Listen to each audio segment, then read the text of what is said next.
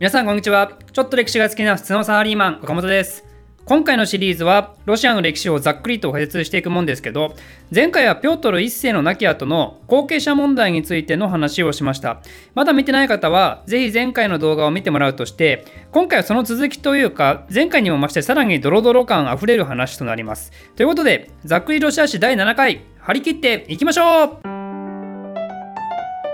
一応最初に家系図から復習をしておきますとピョートル大帝が亡くなってから彼がまともに後継者指名をしなかったせいでピョートル1世の最初の奥さんの家系なのか2人目の奥さんの家系なのかそれともピョートルの兄弟の家系なのか果たして誰がツアーリになるんだよってとこであれに荒れていたわけですと。で最初の頃はピョートル大帝の奥さんや孫たちでツアーリを世襲していったわけですけどついに保守的貴族たちの動きもあってイヴァン5世側のツアーリが即位することになります。それが前回最後に登場したアンナですね。アンナはもともとは保守的大貴族たちの傀儡になりかけていたわけですけどでもロシア貴族たちの期待を大きく裏切って彼女は皇帝による専制政治を復活させます。でもアンナ自体は実はそこまで政治に興味があるわけではなくてやっぱアンナを裏から動かしていた人たちがいたんですよね。その人たちっていうのはなんと大体神聖ローマ帝国とかその周辺出身のドイツ人たちでなんでアンナがツアーリとして即位していた時代っていうのは正直ロシア人にとっては人気がない時代なんですよね。ただドイツ人たちと言いながらも別にこの人たちは一致団結してるわけではなくてこの人たちもこの人たちで対立関係があるんで国がドイツ人たちによって乗っ取られたとかそういうことではないです。でそんな雇われドイツ人政治家たちですがアンナにとって特に大事だったのがエルンスト・ビロンっていう人女帝アンナの愛人です。この人は女心がよくわかるっていうか、どうやれば人は喜ぶかみたいなのをよく知ってたみたいで、それでアンナがメロメロになってしまったみたいなんですね。で、アンナはこのビロンに対しては、その取り戻した先制力を生かしてめちゃくちゃ優遇して、そのせいでビロンは他のロシア人たちからめちゃくちゃ嫌われるようになります。で政治の世界はとりあえずこのドイツ人たちがうまい感じにやってるんでアンナはその先制力を生かして芸術方面に興味が向いてしまうんですよね。権力を持つ人が感性に訴えかける系のものに興味を持つと大抵いいことないんですが、まあ、アンナの時はそれは同じで代表的なところだと氷の城を作ってるんですよ。その時の戦争の勝利を記念してとかですね。しかもこだわりが半端なくて、見た目だけのやっつけではなくて、庭を作ったり、その庭には木を作ったり、城の中でも家具まできちんと作ったり、もちろん全部氷でですよ。なんで実際に人が中に出入りして滞在できたみたいで、とあるロシア貴族たちは自分たちの新婚初夜をそこで過ごしたとか、もちろんアンナの命令です。先制力を生かすとはまさにこのことですね。でそんな氷の城は制作にあたって巨額の資金が注入されていてアンナの肝入りだったみたいですけどでも残念ながら翌年にはね溶けてなくなってしまいます。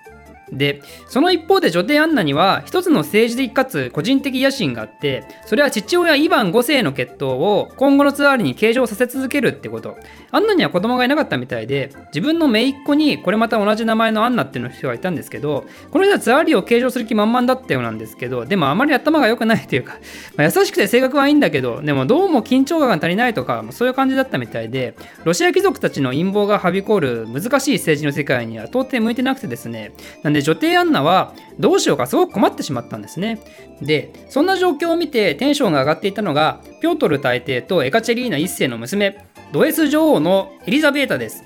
後継ぎいないなら、こっちにツアーリー渡すしかないわよねと。もう鞭をピシッピシッって叩きながら見つめてるわけですよ。でもアンナも体調が悪くなってきて、いよいよ死期が近づいてきた時、アンナに朗報が飛び込みます。それは頼りにならない姪っ子アンナに男の子が生まれたっていうニュース。その名もイヴァン。父親イヴァン5世の血統を継ぐにまさにふさわしいですよね。ということで、女帝アンナは早速後継者としてそのイヴァンを指名します。で、その2ヶ月後にアンナは亡くなってしまうんで、そのイヴァンがイヴァン6世として即位して、ロシアに生後2ヶ月っていう最年少ツアーリーが誕生してしまいます。ちなみにアンナは亡くなる直前に愛人だったビロンから一つのお願いをされていて、それはイヴァン6世の摂政として自分を指名するってこと。そのロジックは正直全然意味不明ですけど、アンナはこれを受け入れます。何せメロメロでしたからね。死の淵でもアンナはビロンにメロンメロンだったんで、でもビロンがロシア中から嫌われてるのも知ってたんで、ビロンを守るためには、ビロンをそれなりに偉い役職に使い続けないといけないと。で、最後の先制力を生かしてそれを実現させてしまいます。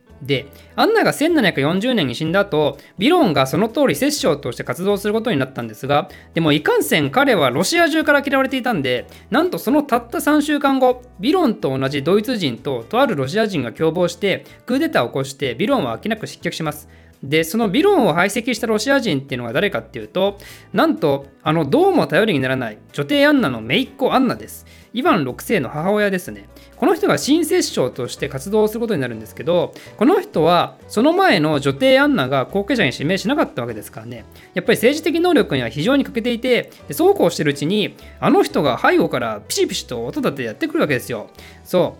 う。その人物は誰かというと、えー、ピョトル大帝の意思を継ぐドイツ女王のエリザベータ。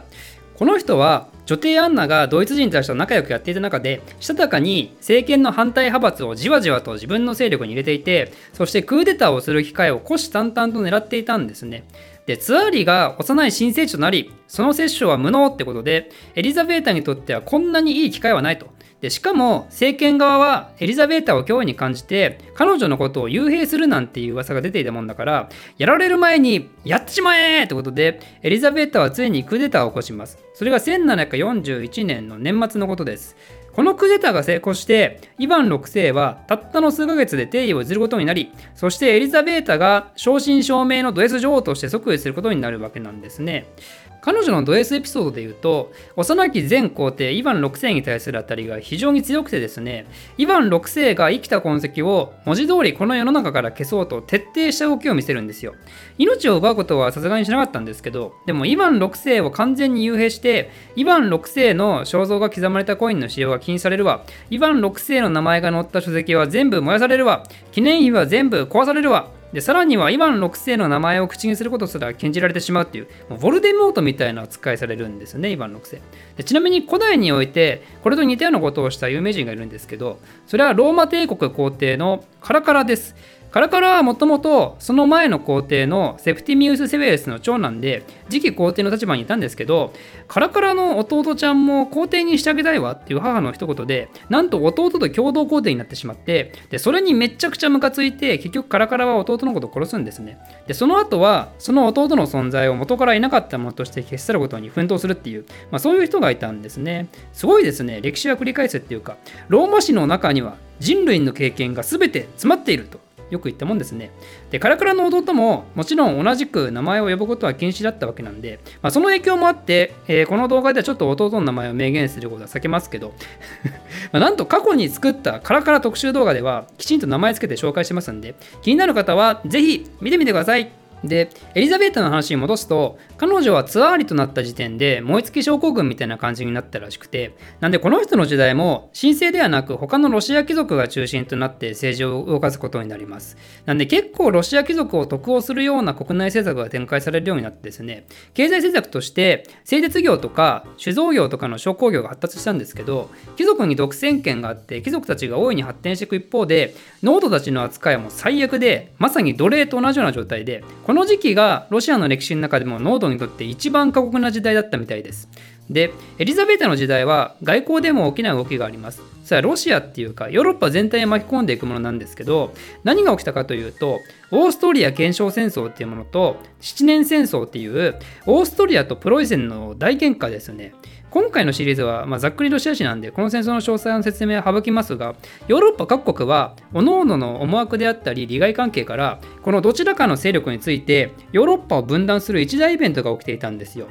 プロイセンっていうのは当時はまだ新興国家だったんですけどフリードリヒ2世っていう超有能君主によって率いられたとても勢いのある国家だったんですねで地政学的に見てプロイセンってロシアからしたら脅威なんでロシアはオーストリアの味方をし続けます。で7年生の時はロシアはオーストリアの他にフランスと同盟を結んだんですけどこの時それぞれの国を動かしていた人たちっていうのがロシアはもちろんエリザベータオーストリアはこれまた有名なハプスブルッケのマリア・テレジアそんでフランスは当時の国王ルイ15世の愛人ポンパドゥール夫人がフランス政界で暗躍をしていてなんでロシアオーストリアフランスは3人の女性による同盟ということでこの同盟のことを3枚のペチコート同盟と言います。ペチコートっていうのはスカートとかワンピースとかの下に焼く女性用の下着のことです。なんであえてペチコートが同盟の名前の由来となったのかはよく分かりませんが当時の女性の象徴はペチコートだったんでしょうかね。